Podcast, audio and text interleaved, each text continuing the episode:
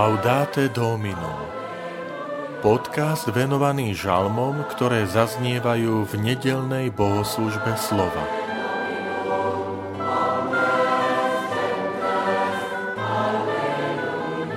Pán je môj pastier, nič mi nechýba. Žalm 23 Vitajte pri počúvaní tohto podcastu. Volám sa František Trstenský, som farár v Kežmarku a prednášam sveté písmo v kňazskom seminári v Spišskom podhradí. Pán je môj pastier, nič mi nechýba.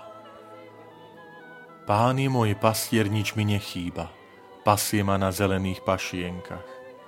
Vodí ma k tichým vodám, dušu mi osviežuje. Vodí ma po správnych chodníkoch, verný svojmu menu. I keby som mal ísť tmavou dolinou, nebudem sa báť zlého, lebo ty si so mnou. Tvoj prúd a tvoja palica, tie sú mi útechou.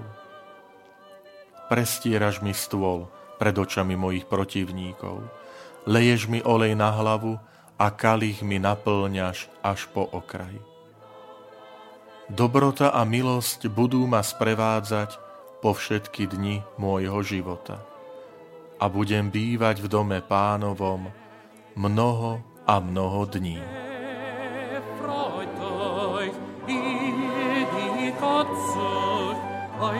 Francúzsky filozof a spisovateľ Henri Louis Bergson, ktorý v roku 1927 získal Nobelovú cenu za literatúru, sa o tomto žalme vyjadril nasledujúcimi slovami.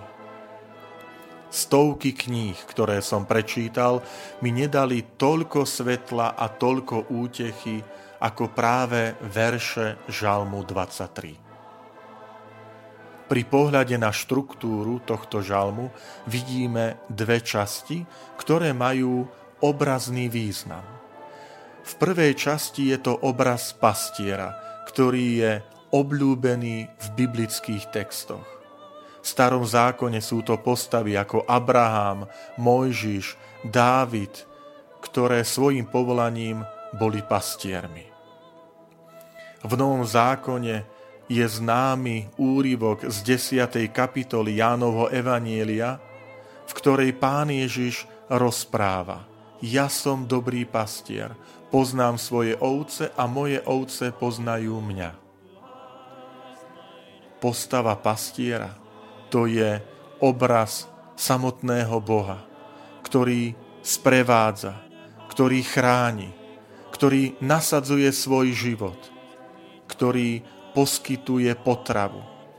A to je v tom obraznom prenesenom význame Boh a veriaci človek.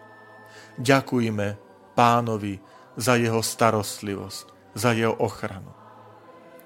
V druhej časti žalmu máme nádherný obraz pohostinnosti. Je to čnosť, ktorá bola veľmi obľúbená v prostredí svätého písma.